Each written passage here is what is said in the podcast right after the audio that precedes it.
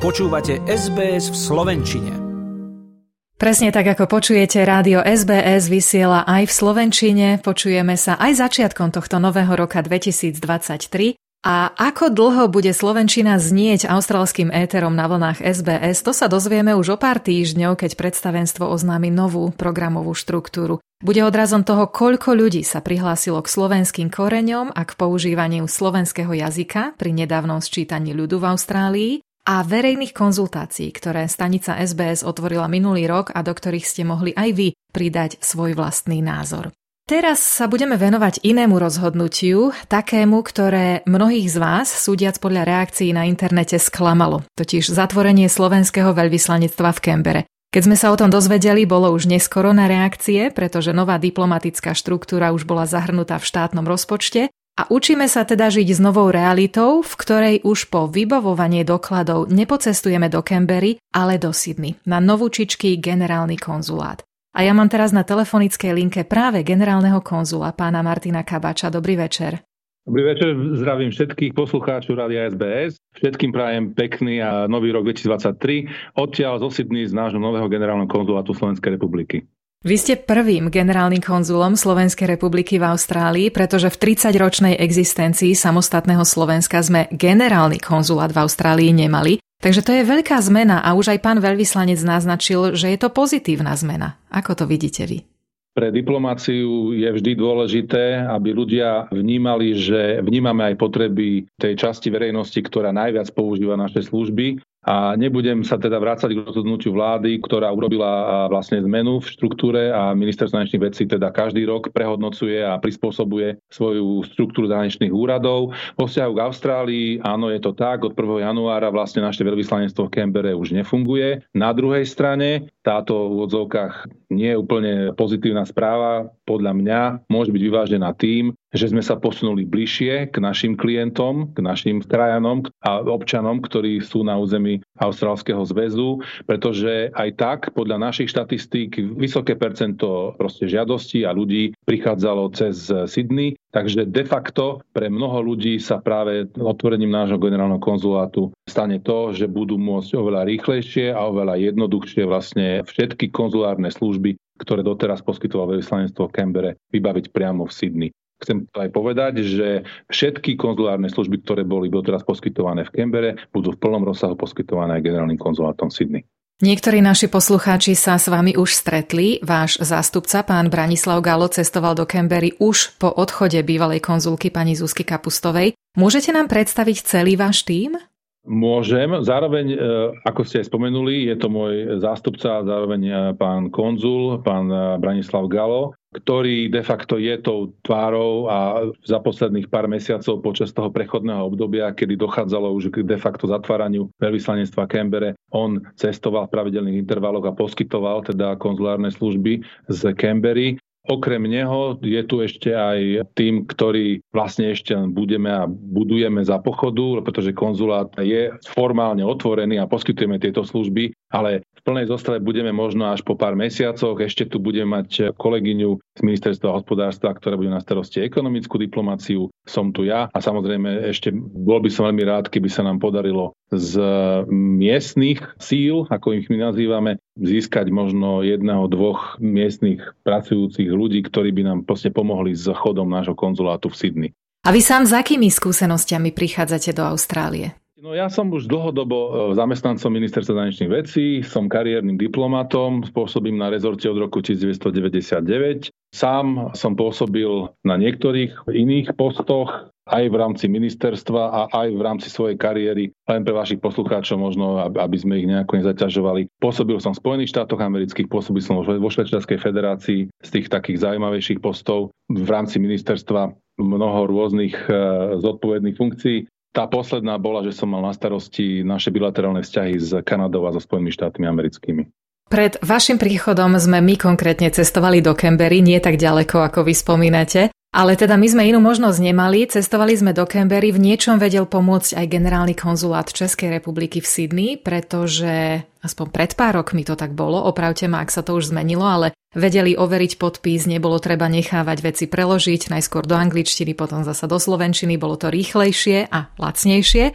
Ako je to dnes, keď už tu máme vás? Môžete nám trošku priblížiť, s čím všetkým sa na vás môže slovenská komunita obrátiť? Keďže sme tu, generálny konzulát poskytuje v plnom rozsahu všetky konzulské činnosti, takže samozrejme, že nie je potrebné sa obrácať na kolegov z konzulátu z Českej republiky. Ak sa tam prípadne občania obrátia, určite ich nasmerujú ku nám, to vôbec nie je problém. Z pohľadu našej činnosti, samozrejme, konzulská činnosť je veľmi široká. Je to od overovania dokladov, od rôznych apostúl, cez vydávanie náhradných cestovných dokladov, cez vybavovanie si nových dokladov, či už ide o pasy, občianske preukazy, prípadné rodné listy, občianstva. Všetky informácie nájdú naši, alebo vaši poslucháči na našej stránke, ktorá je zavesená pod Ministerstvom zahraničných vecí, mzv.sk, respektíve na Facebooku. Samozrejme, že by som bol veľmi rád, keby si ľudia v prvom rade prečítali všetky informácie, lebo veľmi často sa nám stáva, nie je to samozrejme nič nové, je to dlhodobý problém, že ľudia si neprečítajú informácie a hneď volajú so základnými otázkami a tým pádom berú vlastne ten čas, ktorý máme vyhradený pre stránky a pre ľudí, ktorí si už dohodli vlastne u nás samotný pohovor, respektíve prišli pod nejaké doklady. Tak veľmi rád by som teda upozornil na to ľudí, že teda naše stránkové dni sú vlastne pre verejnosť každý pracovný deň, čiže od pondelku do piatku, ale pre stránky, pre verejnosť, ktorá potrebuje vlastne vybaviť doklady alebo nejakú, povedal by som, dokumentáciu, sú prioritné dni pondelok, streda a piatok medzi 9. a 17. hodinou, s tým, že posledný časový slot na žiadateľa je 16.00.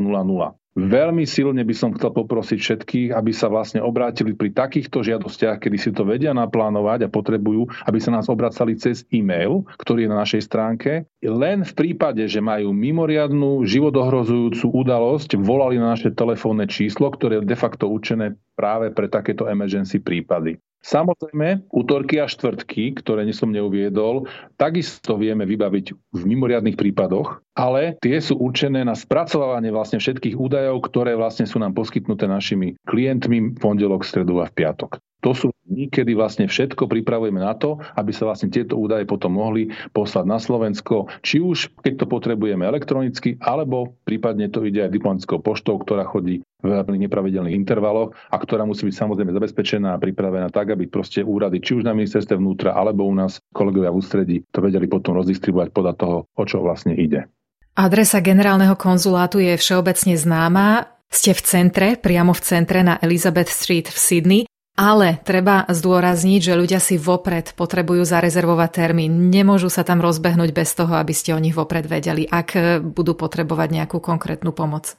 Presne tak, to je základná vec. Máme našu e-mailovú adresu, neskôr budeme mať dokonca elektronický rezervačný systém, ešte nefunguje, ale minimálne v tomto čase by som poprosil všetkých, ak majú teda plánovaný nejaký úkon administratívny, poprosím ich na náš e-mail cg.sydney.smzl.sk. Napíšu nám, povedia, čo potrebujú, my budeme tým pádom vedieť, všetky údaje budú proste napísané. Veľmi často sa nám totiž to stáva, že telefonicky sú údaje nepresné, potom znova to musíme upresňovať cez e-mail, zbytočne to krádne čas aj klientom, aj nám.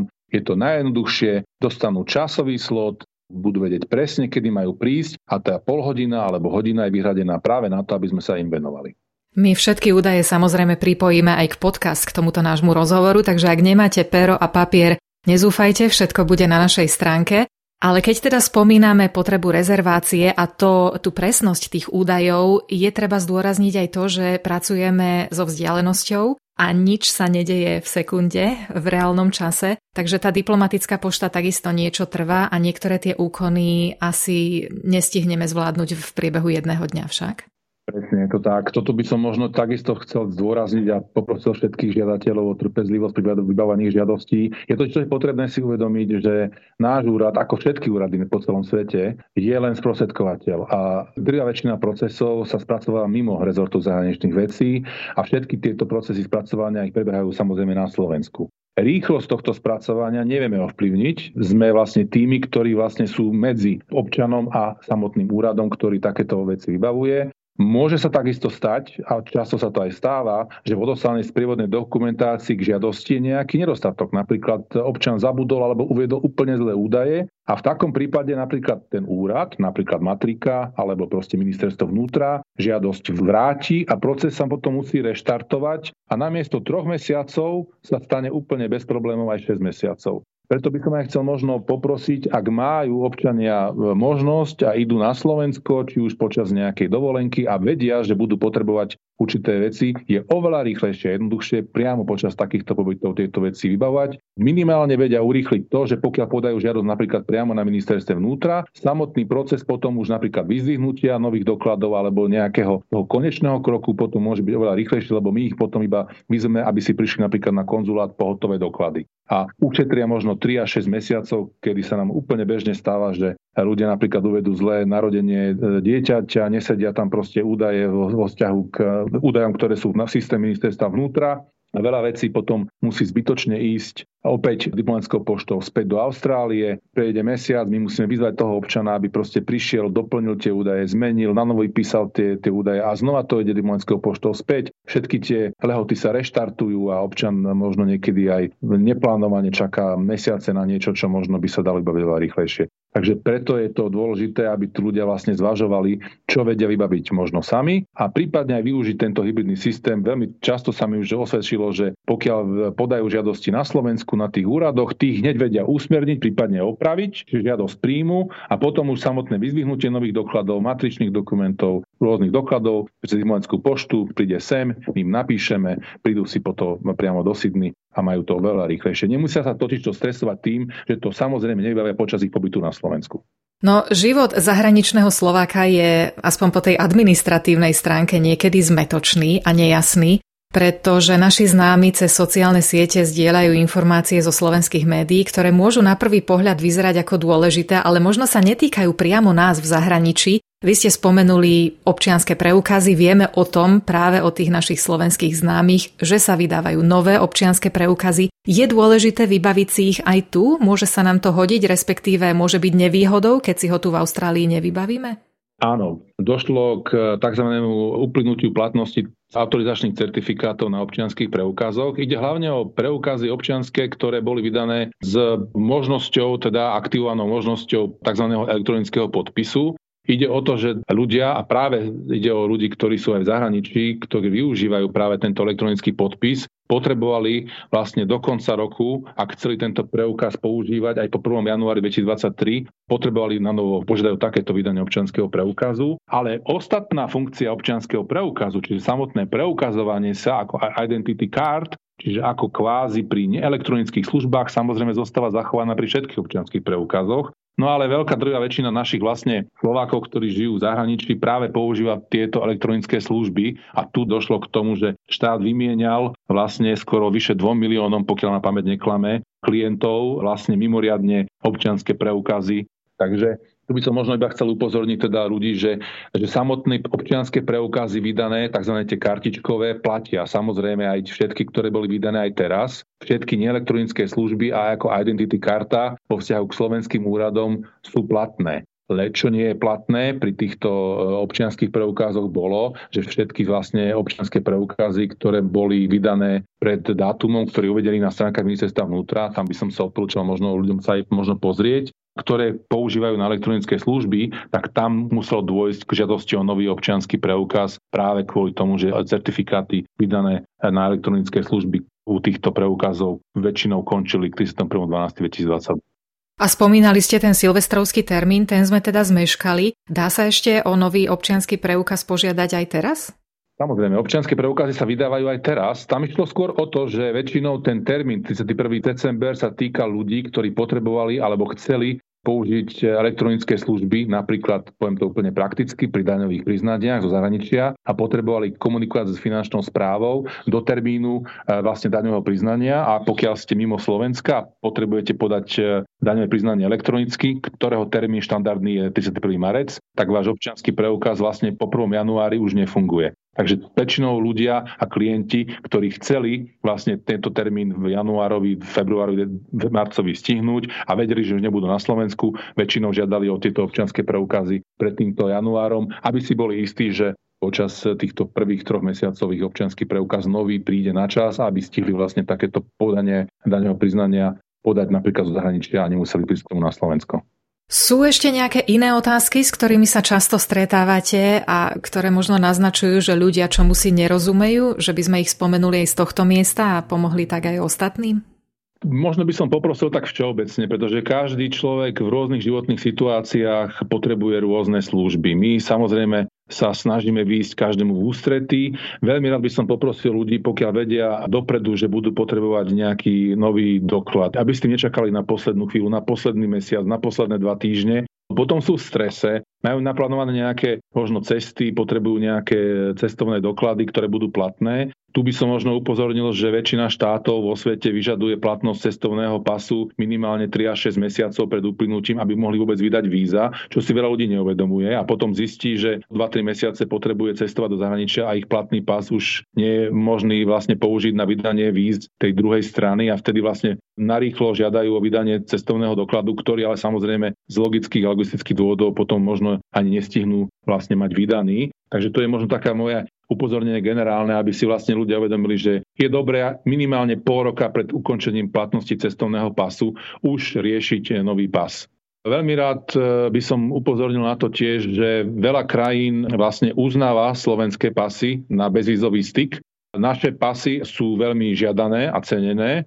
Pokiaľ ma pamäť neklame, slovenský pas je prvej 20-ke sveta, čo sa týka povedal by som, dostupnosti bezvízového styku. Takže napriek tomu, že sme mali, tak sme veľmi cenení. Takže máme nárast prirodzene žiadosti aj v tejto oblasti, čo je úplne normálne a my v tomto robíme maximum. Ale tu by som chcel možno upozorniť aj na to, že určité kapacity aj ministerstva vnútra, ktoré vlastne je v tomto tým orgánom, ktoré spolupracuje s ministerstvom zahraničných vecí pri spracovaní údajov, sú len nejaké a naozaj, pokiaľ je možné, je na to si potrebné vyhradiť určitý časový úsek. My sme tu pre ľudí, sme tu na to, aby sme pomohli hlavne v tých kritických situáciách. Bohužiaľ, väčšinou, pokiaľ nejde o takéto štandardné dokumenty a takéto pomoc, sa nás ľudia obracajú aj v situáciách, kedy potrebujú okamžitú pomoc.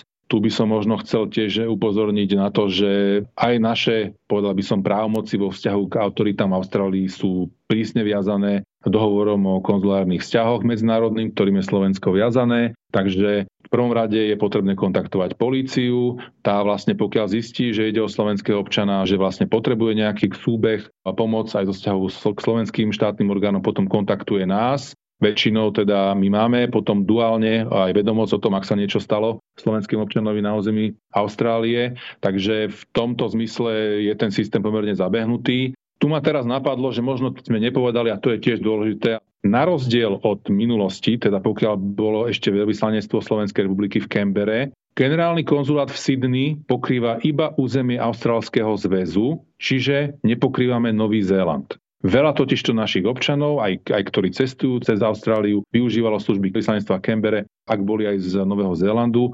Aktuálne Nový Zéland už pokrýva teda oficiálne naše veľvyslanectvo v Tokiu. My samozrejme, ak ten náš občan príde na územie Austrálie a je náš občan, vieme ho obslúžiť. Ale už naša právomoc vo vzťahu na novozelandskom teritóriu, na rozdiel od minulosti, kedy veľvyslanectvo a naši konzuli mohli operovať na území Nového Zélandu, my to už nemôžeme. Hovoríme s generálnym konzulom Slovenskej republiky v Austrálii, pánom Martinom Kabáčom. Rozhovor v jeho rozšírenej verzii, pretože celý v jeho plnosti sme nestihli zverejniť v rámci nášho programu, ale plný rozhovor zverejním aj na našej stránke a pripojím k nemu aj kontakty na novootvorený generálny konzulát v Sydney. Všetky informácie nájdete na internetovej stránke sbs.com.au/Slovak. Pán konzul, ďakujem vám za rozhovor. Ďakujem veľmi pekne. Samozrejme sa teším na akékoľvek interakcie s našou krajanskou komunitou.